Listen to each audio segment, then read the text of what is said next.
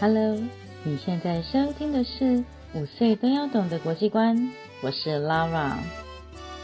今天 Lara 要来做一个壮举，嗯，我居然要来采访自己的先生喽。Lara 的先生从开始工作以来就是从事能源相关的行业，从一开始的电网公司到后来的煤炭产业，最近全球大爆能源危机。这次老碗内举不避亲，谁专业找谁聊，来听听俄罗斯人怎么说能源吧。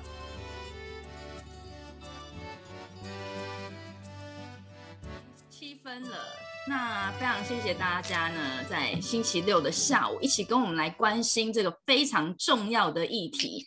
尤其是这一两个月以来，我们都陆续听到全世界，尤其是像在中国，一开始好像是说啊，中国现在缺煤嘛，然后有很多的工厂受到了影响。可是其实不是只有中国，这东能源这件事情是全世界息息相关的，没有一个人可以被摒除在外。所以 Laura 今天呢，内举不避亲，邀请到了我的家人，就是我个人的先生欧阳达先生。在俄罗斯呢，跟我们做连线。可是今天为什么我可以邀请他来跟我们谈这个能源这件这个议题呢？那欧阳先生，可以请你稍微介绍一下你从一开始工作到现在的，嗯，无论是工作的背，你的工作的经历吗？让我们知道说，哎，为什么我们可以听你来聊这个议题？我也说实话，不太知道为什么你你们要听我讲。但是尴尬了。OK，我觉得应该是第一个是我是俄罗斯人，然后我们是呃资源大国，我希望很多小朋友都知道，所以我们的各种各样的啊所说的碳的呃资源非常丰富，只包含天然气、石油、煤炭。嗯哼，对啊。除此之外，俄罗斯的从苏联开始，我觉得它的电网应该是只次于啊中国吧。嗯哼。现在，电网指的是什么样子的电网？啊，指的是从电厂把电送到啊工厂和家庭，所以我们是通过电网可以做到现在还没有还没有办法通过 WiFi 送电，对吗？所以需要电网，是的，是的，对。啊，所以除此之外，俄罗斯有各种各样的呃能呃发电的资源，包含啊煤炭，这个是呃再生资源和啊水电和核电，俄罗斯的核电也是非常丰富，也是啊核电啊也包。汉北建厂和路这两个，我们给他们建建设了不少电厂。对，嗯，刚刚有点累，所以等一下也是一个国家有 technology。对，刚刚有点累个，你说哪里？你们俄罗斯也帮他们建了很多的电厂？对，核电核电厂，在你们俄罗斯帮哪里建核电厂？啊，中国、印度，哦，印度，东南亚，印度。哦，OK，是，嗯哼，我先确认一下，大家当刚刚都有没有听得清楚？因为我刚刚这边有一点断线。嗯哼，好。对，我们先先停一下，先问一下大家。好，所以你说在俄罗斯，其实它有很，它连核电也是有非常的多嘛。对不对？也不能说非常的多，大部分的核电占啊整个一个发电的比率，应该任何国家不会超过百分之十五，包含中国。嗯哼。啊，因为所有的人都知道，对台湾这是非常关键的话题，因为核电可以呃持续的给你提供啊固定的电量，但是它的啊。呃，缺点也是蛮大的，所以谁也不知道会不会发生什么问题，对吗？嗯哼。所以对，所以大概俄罗斯就是俄罗斯的核电也是，呃，从技术方面和从啊发电方面也是呃排名前四个五个国家。嗯哼，嗯哼。OK，所以嗯，应该说我们现在一开始先了解一下，因为你之前曾经在俄罗斯的电网里面工作过，所以就是 发电的这个电网啊，然后后来又接触到是煤炭的这个行业，嗯哼，那这基本上都是俄罗斯蛮主要的一个产业。嗯，是的，我是从俄罗斯电力公司，啊，也是我的第一个项目是。俄罗斯对中国的送电，这是我的项目，所以现在这个项目在中国政府非常受欢迎，因为他们非常缺电，所以他们需要俄罗斯更多的电送到中国。所以像俄罗斯和中国有一个背靠背啊一个电线，这个背靠背的电线是非常有意思啊，他用，他用呃他用俄罗斯的。啊，远东的水电把多余的电量送到中国，所以这样俄罗斯政府也可以赚钱。所以俄罗斯现在在在它跟中国的交界，在中国的东北边是由俄罗斯境内的水力发电，发完电之后再送电送到俄罗斯的东北，这样子。是的，就是这这个线路已经很久了，是吗？也大概我们那时候。大概是十五年左右，十五年左右哦，OK。所以其实如果像这样子，意思就是说，这样子的电还比较比他们自己发电还要便宜，就对了，比中国境内自己要发电还要便宜。啊，不一定，因为如果我们谈电的，电的啊，它不是这么。是叫便宜还是什么叫贵？因为如果你们呃详细的看，一个是各种各样的客户，他们的这是第一，还听得见吗？好像有点断讯呢。你现在是用的是 WiFi 吗？我用我的饭店的 WiFi，但是我饭店的 WiFi 不是不是非常的好，我也可以换成手机。OK，因为。我想先看一下，说大家都听得到我们讲话吗？因为我不太确定，没有哦。先把它，我想把声音关掉。嗯哼，大家听得清楚吗？可以给我们一些回应吗？因为我看线上是有人的，可是嗯，并没有及时的回应，所以我有点不太确定。我有点不太确定大家听得清楚吗？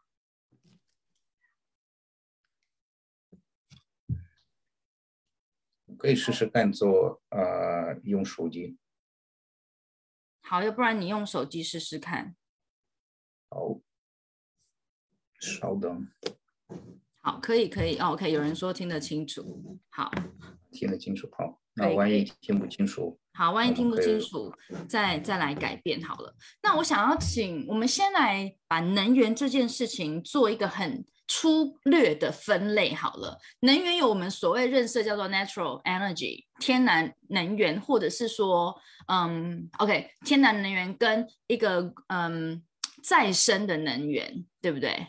是不是叫做 renewable 或是 reusable energy？那也可以叫做绿能 green energy，是这样子吗？绿能相对的就是跟黑能嘛，是这样。好像在我们中文界，好像有这样子的说法。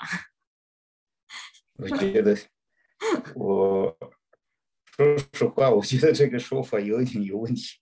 OK，第一个是，如果我们把它分成天然资源和再生资源，那最关键的是水电厂，它是天然资源还是再生资源？这是第一个。水电厂是天然资源还是再生资源吗？嗯，大家回复一下，你们觉得水力发电是属于什么资源呢？大家请回复一下，水力发电你们觉得是属于天天然资源还是再生资源？天然，哎，对耶，所以我我我的定义是不是就就一开始就有点问题了？是这样子的意思吗？是的。好哦，那个 OK，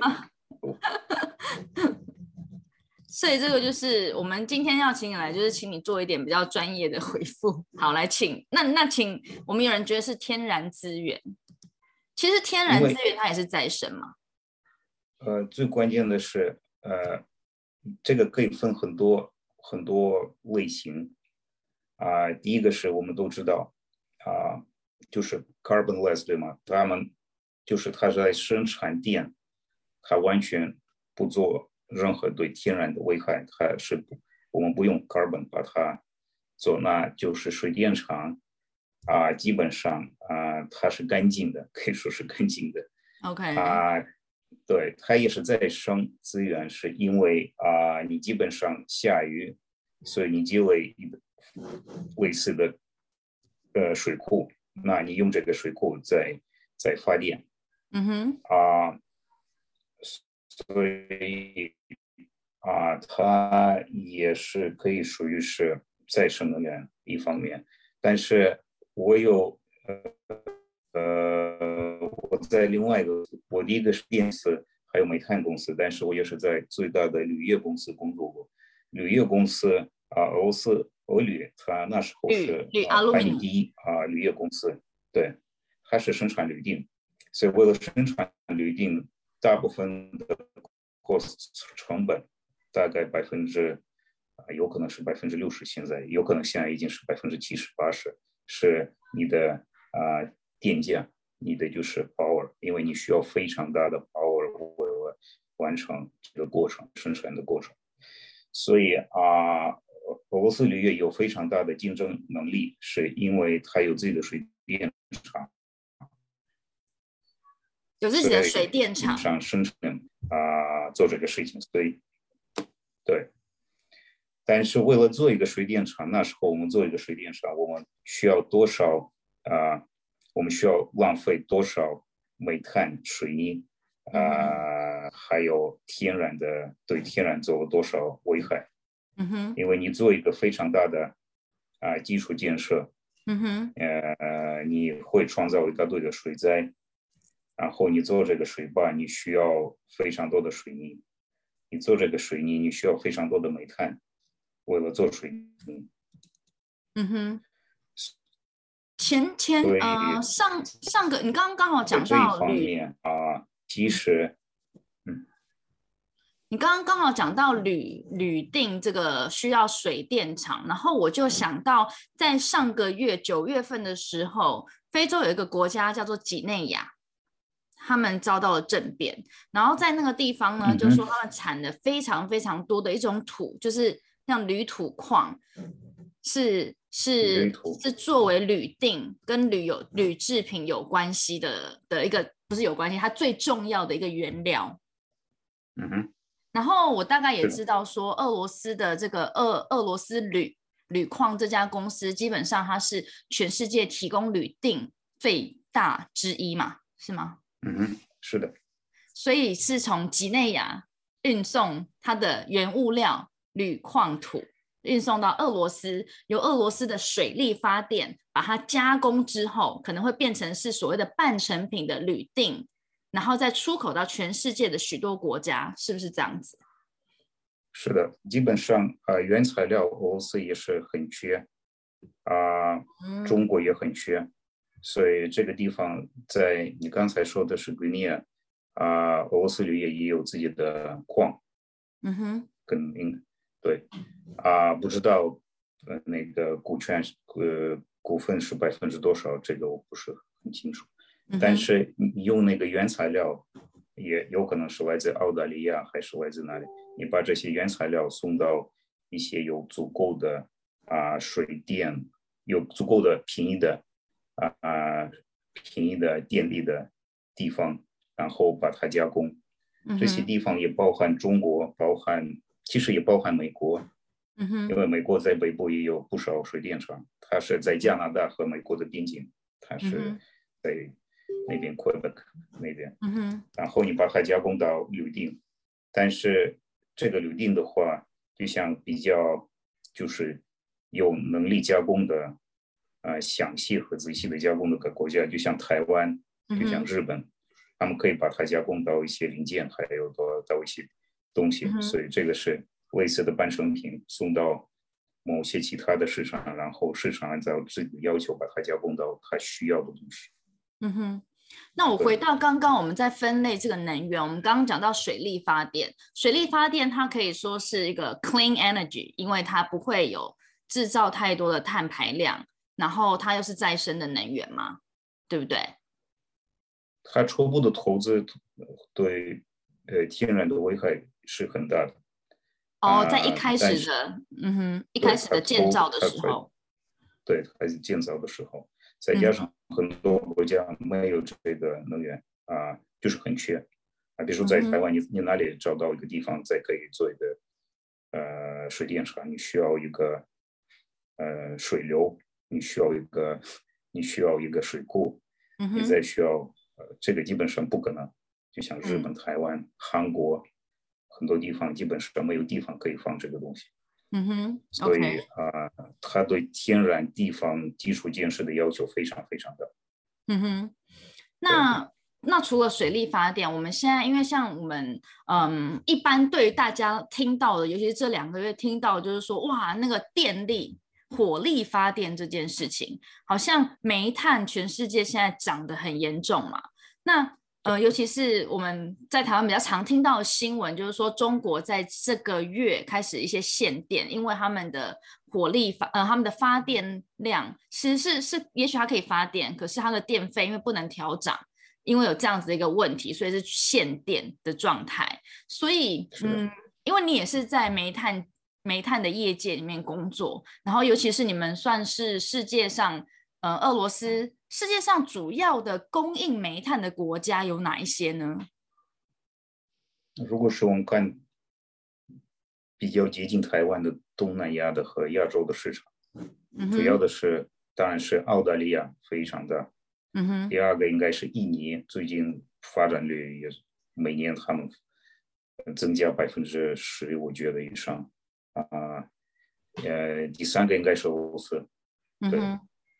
这三个地方在亚洲是比较主要主要的供应商嘛。那像澳大利亚，嗯，他们因为从去年开始，好像跟中国的煤炭之间这个交易就有一些限制了。那印尼，我看到前两天看到的报道是说，在印尼本身他们自己供煤的状况，因为他们好像又遇到了雨季 （raining season），所以它也影响到了他们开采煤的速度。然后可能还有 COVID，还有。等等各式各样的状况，所以据说印尼他们自己现在的电厂的储存量也是只有三天，就是他们的产煤量也大减，可是需求又变得很高很高。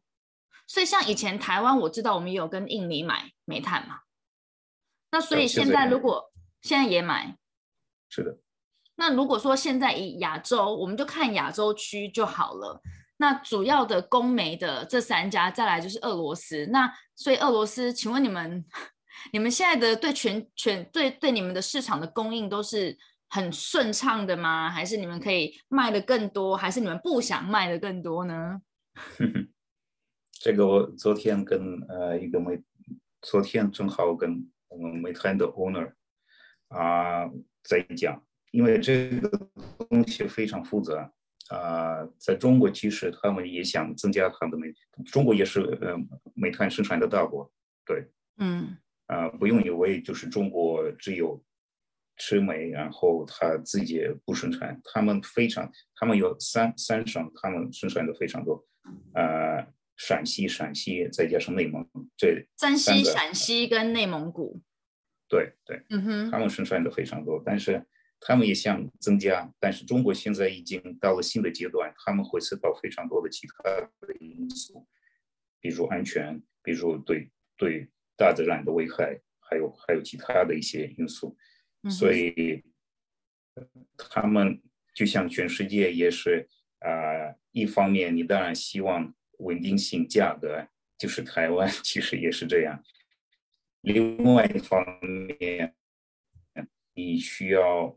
你需要思考，啊，环保，再加上啊安全这这些这些问题，所以你每一次要思考这两个因素啊啊，所以中国比如他们很想增加，但是一方面你有多少设备你可以增加，你需要多少，你要之前完成非常多的投资，你要知道你的每每一天到底有多少啊。多少煤什么样的质量，你要做完成所有的研究，这是非常大的投资啊！再加上你不能随便挖，你必须按照一定的 3D model 去挖，这个是也是投资。所以我们之前很多国际性的银行还有大的投资者，他们说哦，煤炭已经死掉了，所以他们也是跟其实跟呃那个天然气和石油一模一样，他们不想往那个方向投。那你不想往那个方向投，结果你的所有的生产量，再加上你的未来的生产能力，很明显减少，非常明显减少。所以现在在中国，那他们想，OK，我们想一个月之内要开始扩大生产，但是你有设备吗？不可能，有多少？这个你很有限。你有没有完成你的，呃，碳？嗯，我们叫做。调调探工作有没有完成？你没有做这些准备，很难就想就这样开始生产更多。对，所以所以也就是说，虽然前好像是大概十年前左右，煤炭的价格它是就跟石油价格一起差不多是往下直直的跌落，然后就在那个时候，大家就觉得说啊，为这个嗯所谓的 natural resource。好像已经是我们现在要往新的能源去看了，所以大家都投资新的东西，可是却忘记了我们在建造新的东西，它其实是需要一个过程的。你还是在这个过程当中，你会用到目前你需要的这个还是比较不环保的能源去去建制。那当但是当时候大家就不投这个东西了，所以你现在真的是很缺你新的，比如说你的风力发电、其他的发电、太阳能发电还不足以支撑的时候。那等于是没有接上去，是这个意思吗？嗯，我觉得说实话，我们的呃，你说的对，但是一方面，我们现在很多再生能源它有两个问题，我想给大家 share 一下。啊，即使火力发，OK，呃，第一个是它第一个问题，它呃，就是 by unit，就是单单。发电的呃一个东西，它的发电能力是非常缺。就是说你需要，OK，我给你举一个例子，比较好的风电，它的嗯呃发电能力大概是一点五到 OK，顶多是三到五兆瓦一个。那一个火电厂，我说的是煤炭的火电厂，它是最少现在他们做的是三百兆瓦。哦，好，虽然我不晓得兆瓦的概念是什么，可是至少听到一比三百就觉得差很多，非常多。所以，比如说你一个一个火电火电厂跟跟那个你需要多少那些风风电的 field 啊，为了 cover 一个火电厂，这是台湾的最大的问题。我个人觉得，因为说实话，那太阳你你必须整个一个台湾 cover 覆盖就是 太阳能力，你才可以有可能。啊，补一个呃发电厂，对，所以你需要一大堆的 field，你需要一大堆的基础建设啊，所以啊，这是第一个问题。我现在不说那个价格的问题，第二个问题是所有的呃再生能源啊，它的最大的问题是它是非常的不稳，所以它比如说有太阳有风，它可以发电，嗯，没有的话。它不能发电，所以你需要一个非常稳定的 power，尤其是对台湾的，因为台湾的是个大生产，呃，是一个非常多的生产能力，它有很多工厂，他们需要稳定的 power，你每天都要给他们提供一个 base load，我们叫做 base load，对，那你有这样的 load，那那你很难生生存，所以你必须把他们 combine，就是把他们合在一起。啊，所以啊，我觉得这个也是，我觉得这是一个非常关键的呃事情。嗯哼，就是一方面你没有 base load，另外一方面你没有啊，你需要非常多的，你需要非常多的呃基础建设，为了做非常多的再生能源。对，嗯，我大概了解你的意思，所以我们要能够达到绿能源的这条路，至少我的 imagination 是可能这三十年。接下来的这三十年，假设我们今天是希望说，二零五零年的时候，我们的至少台湾本地本本来我们自己的碳排放量可能减低多少，然后可以把现在的嗯这种火力发电能够转移多少到这种再生能源，可是那是二零五零年的一个目标。那在前往这个目标的计划上，我们其实会比现在或者更之前更更耗更消耗这个。可能是火力或者其他方式的能源，等于是我们会 会不得不更多的污染，才有办法达到那个目标嘛？这样子说是不是这个意思？我觉得 middle 的理解，呃，是应应该是你会需要非常大的投资基础建设，为了完成这个。但是另外一方面，我觉得有一个我们说的是活力，实际上它不单是煤炭，它还有另外一个 source of power，就是。天然气，这个我觉得会作为一个啊非常棒的取代性的啊可能性。即使在发达的国家，包含美国、欧洲、欧盟和呃韩国，韩国现在变成发达国家，他们很他们啊用这个天然气的，我们叫做啊 turbine 啊 turbine cycle power，就是天然气的电厂。取代一些火力，所以啊，如果你是在欧盟还是你在韩国，两个发发电公司还有两个例子，比如说它有一根，还有一个煤炭，还有一个天然气的两个电厂，所以他们可以比较价格。然后他说：“哦，现在天然气的价格比较好，那我们可以用天然气去发展。”然后他们再补贴这个价格，因为天然气的啊发电。它是基本上是 zero carbon，它是 zero carbon。OK。对，再加上它可以很快，因为它是 turbine cycle，它可以很快启动，然后很很快可以把它关掉。你可以把它打开，你可以把它关掉。比如说城市台北白天需要非常多的 power，你可以把它打开，boom，你有这个 power。然后夜里你不需要这个 power，把它关掉，就是它有这些能力。这个感觉有点像我们的冷气的那个，就是嗯 那叫什么？我们叫做什么？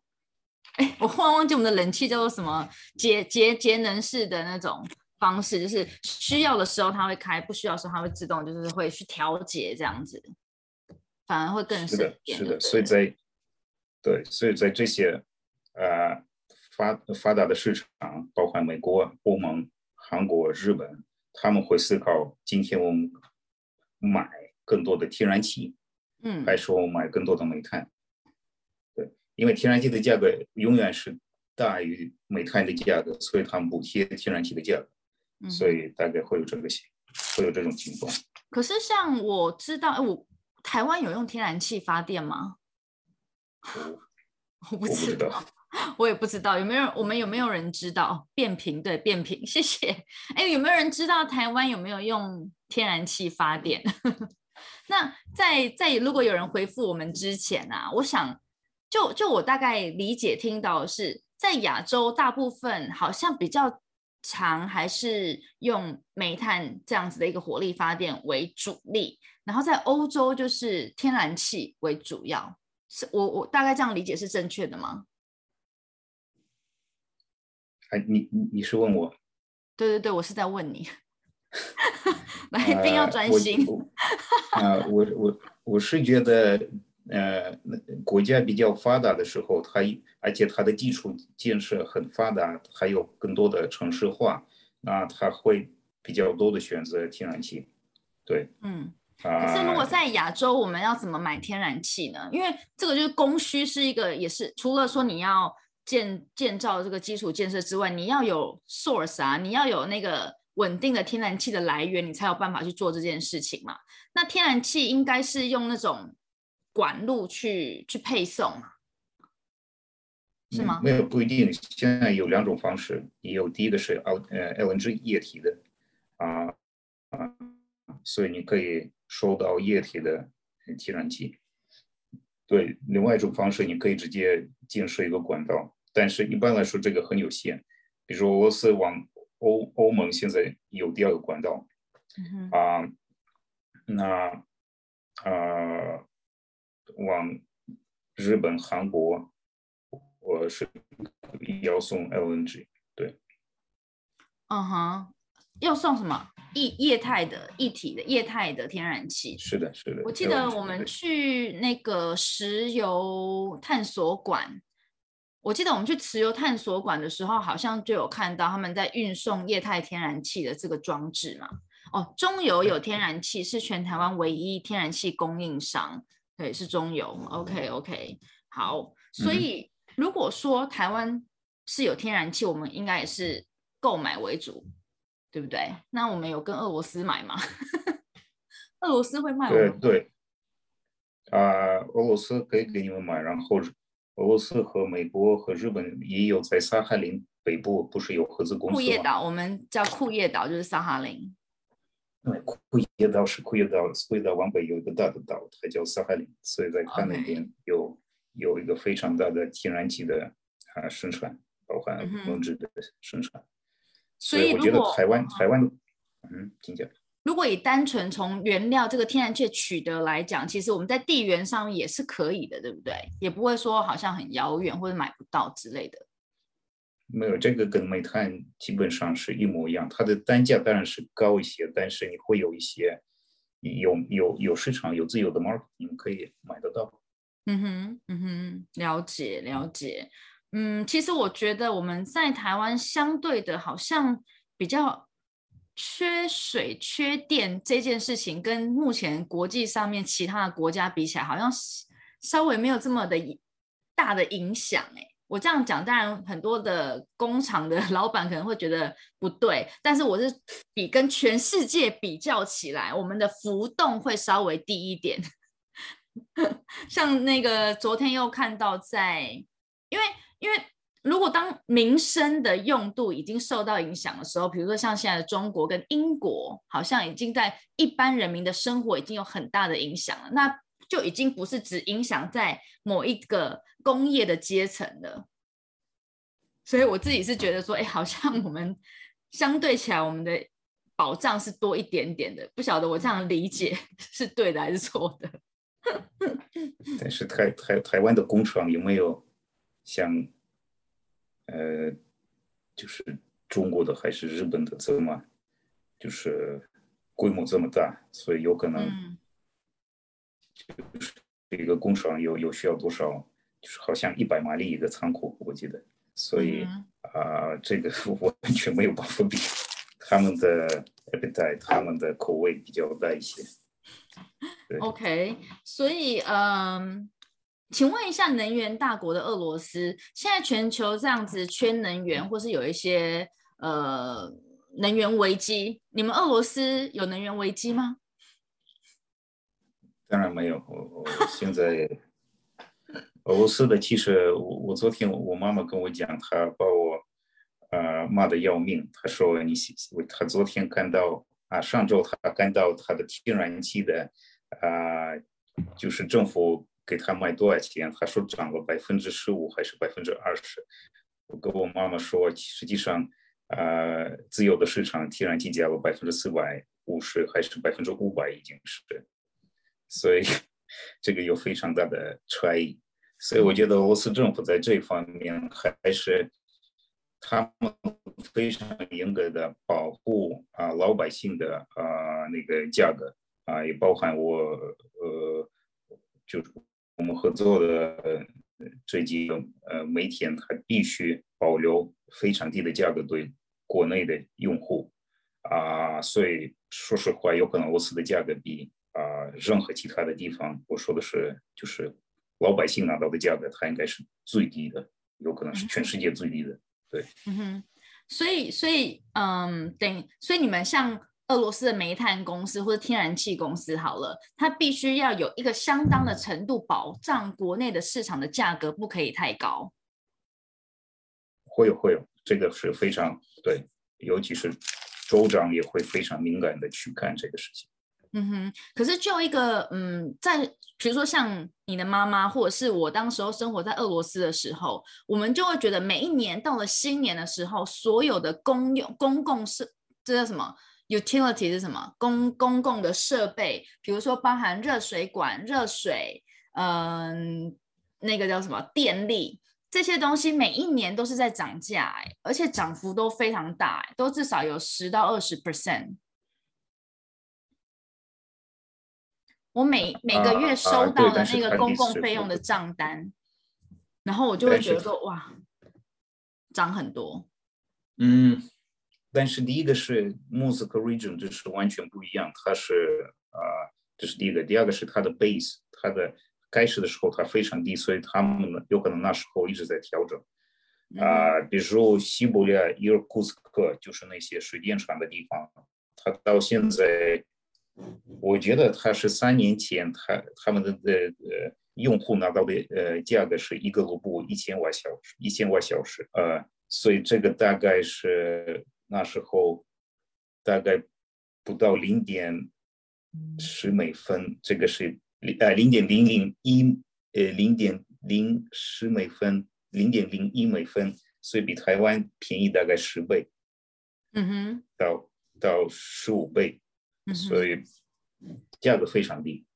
嗯哼，嗯哼，OK，嗯，了解。那除了现在就就是这种比较天然的能源，除了石油，呃呃，天然气、煤炭之外，还有什么？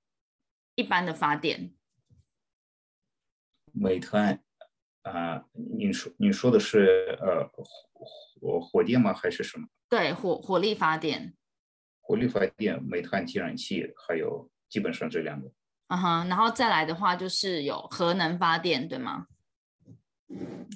核核能对，核能发电，然后再来的话就是所谓的 green energy，可能会有水力、风力跟太阳能。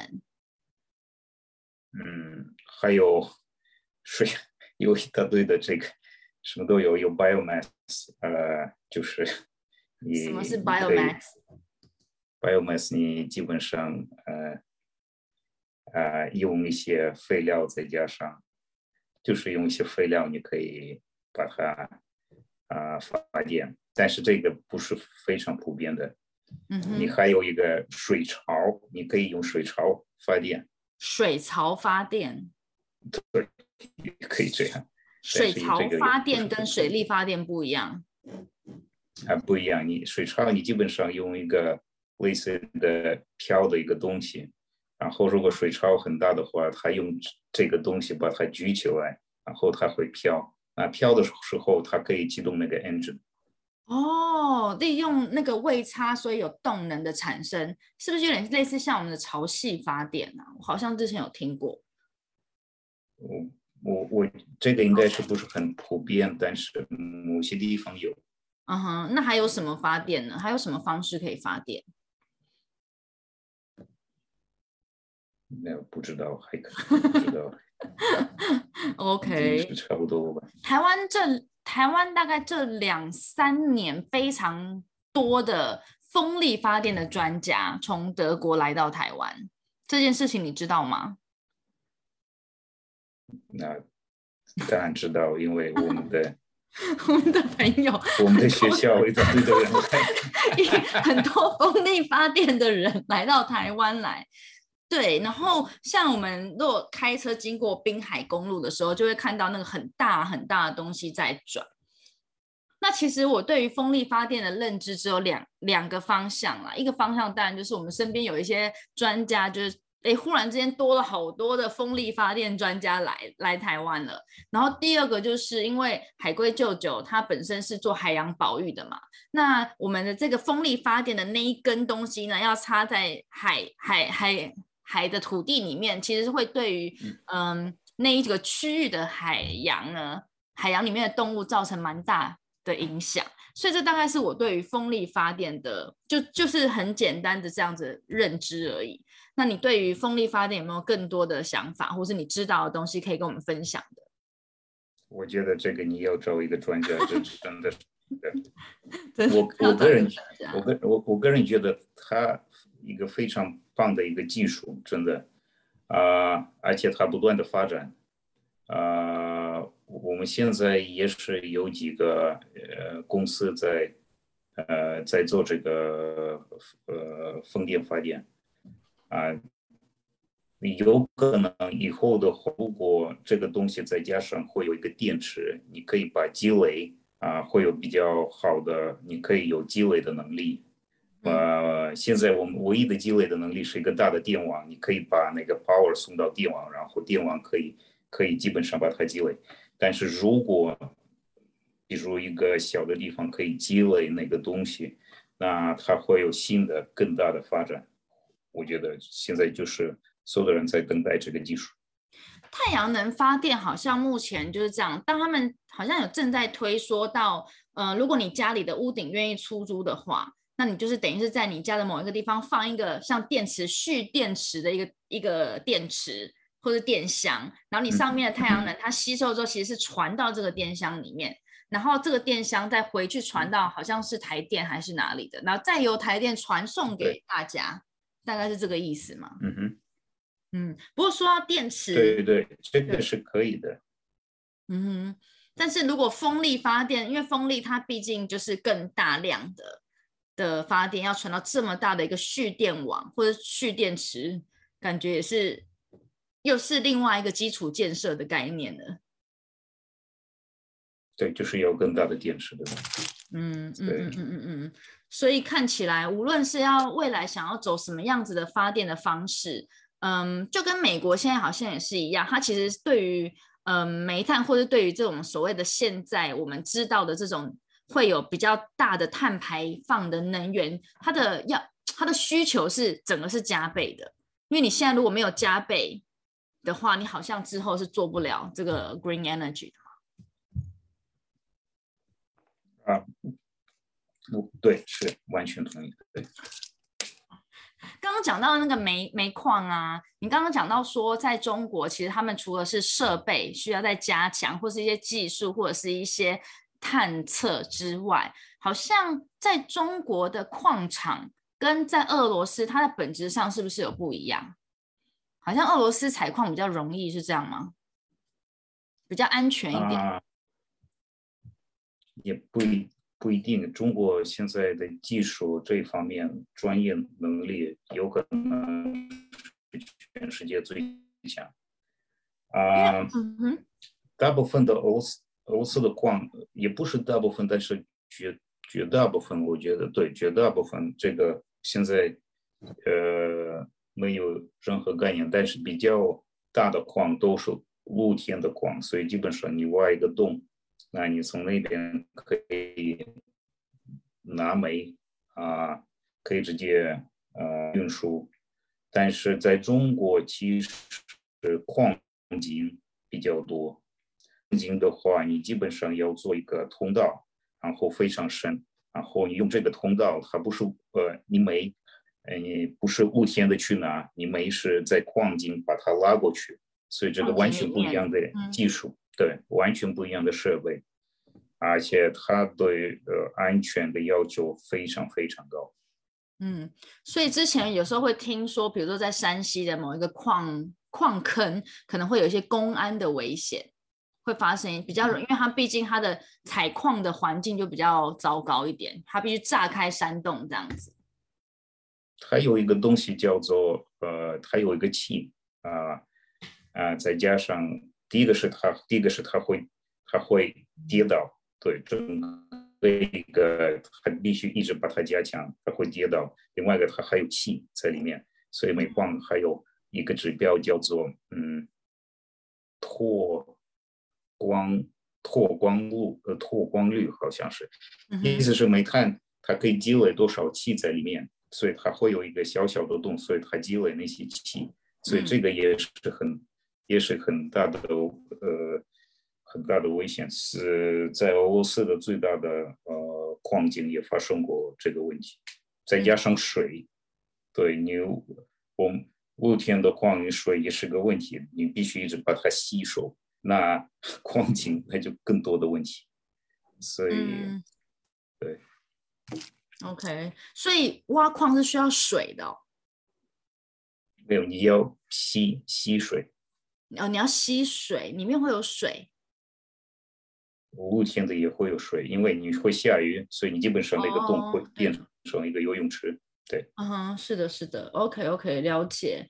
嗯，那那你觉得，你觉得现在现在这个面对全球的能源危机，接下来会怎么发展呢？你有没有就用你们的，好像上这个礼拜跟上个礼拜，俄罗斯有一个很大的能源的一个会议嘛？嗯哼。那有没有什么新的消息可以跟我们大家分享，或是你有听到什么东西、什么内幕 之类的？那个说实话，说的呃，我们在我们在谈，我们每天都在谈价格会有多少，所以某些人说，呃，会下降，就像会下降下降到零，下降到零，没有，就像就像。呃，就是大概两年前，就是所有的资源的价格下降到基本上是零。有一个情况在石油，如果你买石油，他们再给你补息价格。好像去年，尤其是美国有一个石油的一个事件嘛。嗯，是，所以啊，但是某些人会说会会到。会在 double 还是 triple？我也是跟我的。啊，中国的比较大的啊矿井，还有钢铁，还有啊发电公司，在我们每在每天在谈，谁也不知道。说实话，基本上是这样，谁也不知道。可是为什么你们会不知道呢？因为基本上这个资源就掌握在几个国家的手上，就这么少数。基本上现在这个能源是卖家的市场，所以不是由你们来主导吗？不一定，但因为，呃，呃，但是也可以说是，呃，主要的客户包含美国、欧欧盟、亚洲、中国、韩国、日呃韩国、日本这几个国家用的比较多，所以谁也不知道，呃，会发生什么样的情况，尤其是 COVID，到底是会减少还是扩大啊？这个也会影响非常非常大。嗯哼。啊，举个例子，今今年的中国的出口商品的出口，所以很多老板应该是知道中国的集装箱的价格，出口的集装箱箱的价格，你从中国出口它的集装箱的价格，大概大于进口的价，呃，这那个集装箱的费用有可能是三倍还是四倍，那这个是又是第一次发生。呃，中国现在生产很多，出口也非常多，所以啊，嗯，真的，所以你们不知道啊？这 不知道，对，你们要上足球去穿衣服。Oh my god！我想到那个 BBC 的这个乱对。赶快去穿衣服。我们在讲这么严肃的话题，结果居然被 居然被乱录了进来！我的天哪！有可能，有可能他他知道比我们比我们还要清楚到底什么样的价格。现在是真的是一个是个是个是个 guess，谁也不知道。OK，那你们现在会不会嗯问这个问题？但嗯不知道你方不方便回答啦。哈，就是现在大家这么缺煤炭，你们会不会坐地起价，然后就毛起来涨价？嗯，呃，就你们煤炭的价格的变动会很大吗？啊，我我说的是，假如说，呃，这周。印尼调整价格一周之内，他们调整调整了三十美元，所以他们调整了百分之二十左右。嗯哼，一周之内。所以啊，当然某些煤炭的老板他们想多赚钱，但是聪明的煤炭的老板他们现在的想法啊，就是 OK，那现在价格这么高，我们现在长期的做一些合约，在这个价格，现在价格已经足够高，我们可以赚钱，所以我们长期的做一些合约啊，锁定这个价格，它再涨我们无所谓，我们已经有自己的钱，我们赚好了。所以说实话，我的想法是这样：无论如何，最终的商品啊，你会买从啊生产大国，这是来自中国，所以你的能源价格，你现在给他们啊。比如说你现在给他们赚钱卖这些东西，但是以后作为一个国家，你必须把它买进来，所以最终的商品它的价格会调整。所以啊，我我们呃这周我看到了那个啊我们的总统顾问报告，他非常高兴的说，我们现在跟美国的贸易啊增长增长非常多，百分之二十三十啊，因为美国。呃，也愿意买俄罗斯的已经半成加工的商品。他他说：“OK，你们不需要给我买煤炭，还是天然气，还是石油，你直接给我买钢材，还是你直接给我买一些半成品，我可以自己加工。”啊，所以在在这一方面啊，有可能这是俄罗斯的未来的发展趋趋势。所以有可能一部分的能源我们会加工到一一定的程度。那加工完之后。那些半成品，我们可以在出口对一些国家，对，然后像发达的地方，就像韩国、是日本、台湾，不知道加工到最终的商品，估计会有这样的趋势。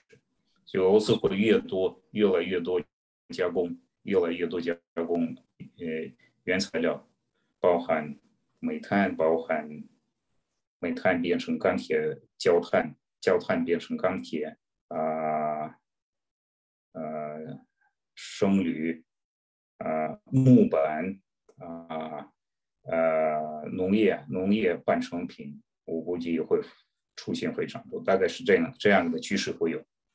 所以在之前是因为经济制裁，或者是只是单纯没有俄罗斯比较少这样子加工半加工的成品，所以比较少有这样子的交易，是吗？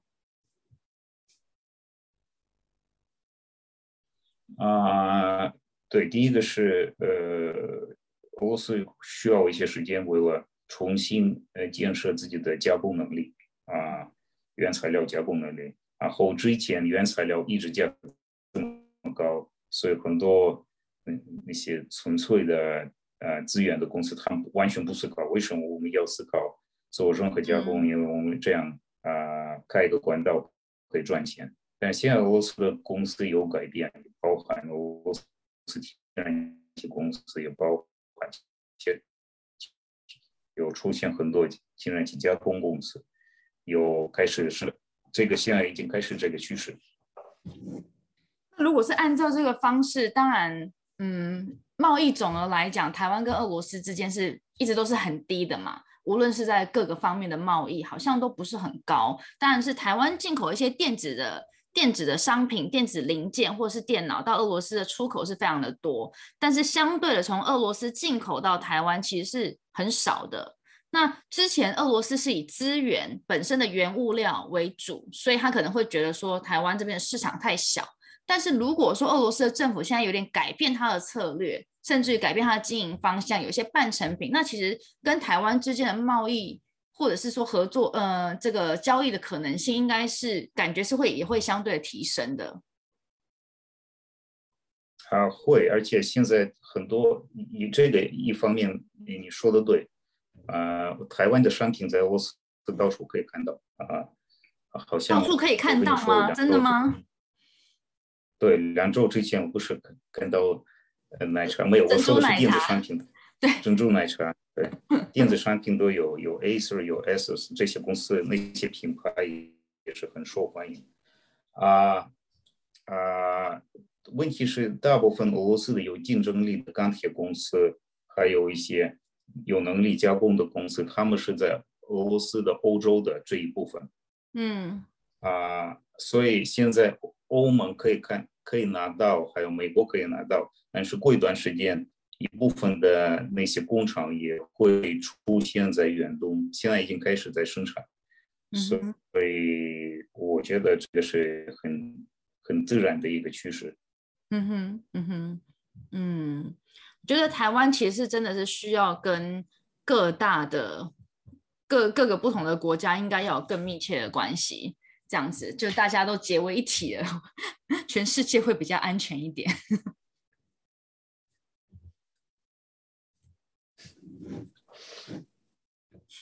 非常，我我没有听到，但是 没关系，最后一句没听到没关系。好，那今天那你有没有什么想补充的？我刚刚没有问到的，然后你觉得是哎蛮有趣的想法，我们可能一般比较不会想到的。嗯，第一个是我我最后一句话，我觉得这一次的啊能源的危机不是从煤炭开始。这个是从天然气开始，因为美国还有欧盟，呃，这一次的夏天他们的一直购买天然气，所以这个会涉及到啊煤炭的价格，还有石油的价格，所以啊，我觉得这个比较关键啊，其他的没什么，我觉得这一次对，嗯哼，应该是很希希望价格会开始恢复正常，所以。我们可以有一一定的稳定性，所有的人了解。好，希望希望当然希望全球的能源危机肯定是还会持续一段时间的啦，但是就是幅度可以尽量的减少嘛。那当然我们就是在这个小小的台湾，希望我们台湾受到影响的程度可以相对性的再更小一点。这样，如果你们想要呃 天然气。也欢迎 进口到台湾来。好，那就谢谢。我们我我们上个月，我们上个月把两个船送到台湾，呃，天然气还是煤炭？所以，呃，煤炭，煤炭。哦，好，那大家就知道煤炭要买煤炭要找谁了。不用找谁，已经这个已经比较，已经已经卖完货了。呃。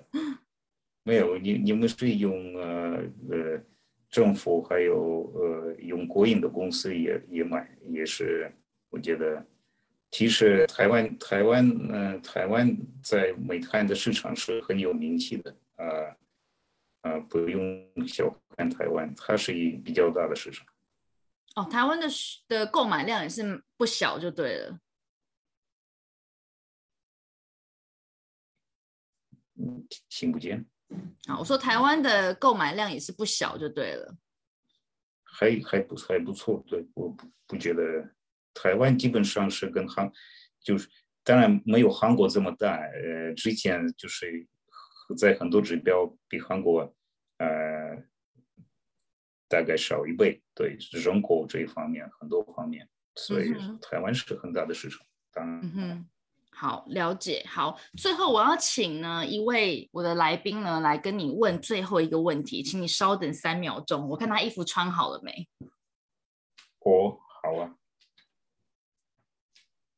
跑过来，过来。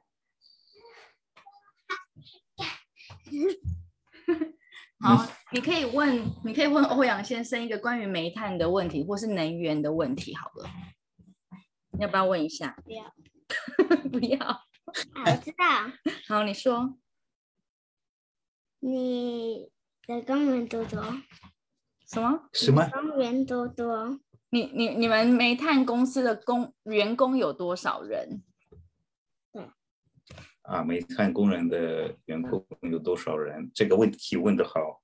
啊，大概就是一般的情况是这样。啊，生产量。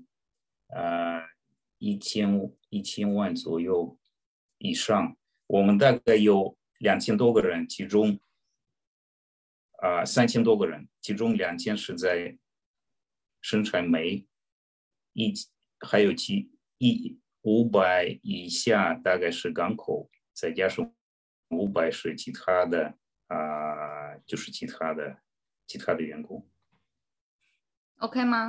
大概有三千个人。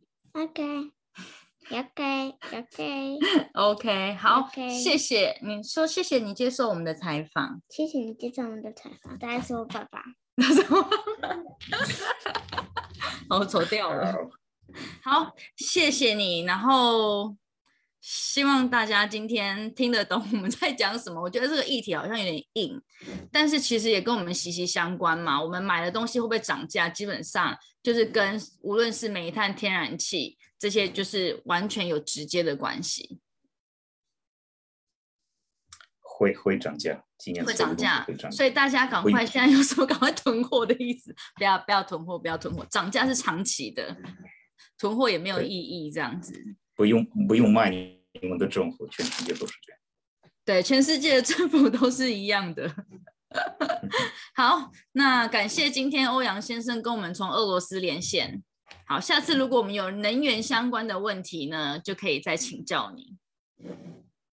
我不是专家，但是不是是专家，嗯，但是可以分享一下不同的想法嘛。好好没问题。好，那就谢谢。有人有问题吗？看今天大家都没有怎么打字，可能太认真的在听了。好，那就谢谢你。我们下次下次也许有机会再邀请德国的风力发电专家再来跟我们分享。如果大家有兴趣的话，请敲完哦。好，谢谢，拜拜。谢谢，拜拜，巴拜拜，谢谢，拜拜。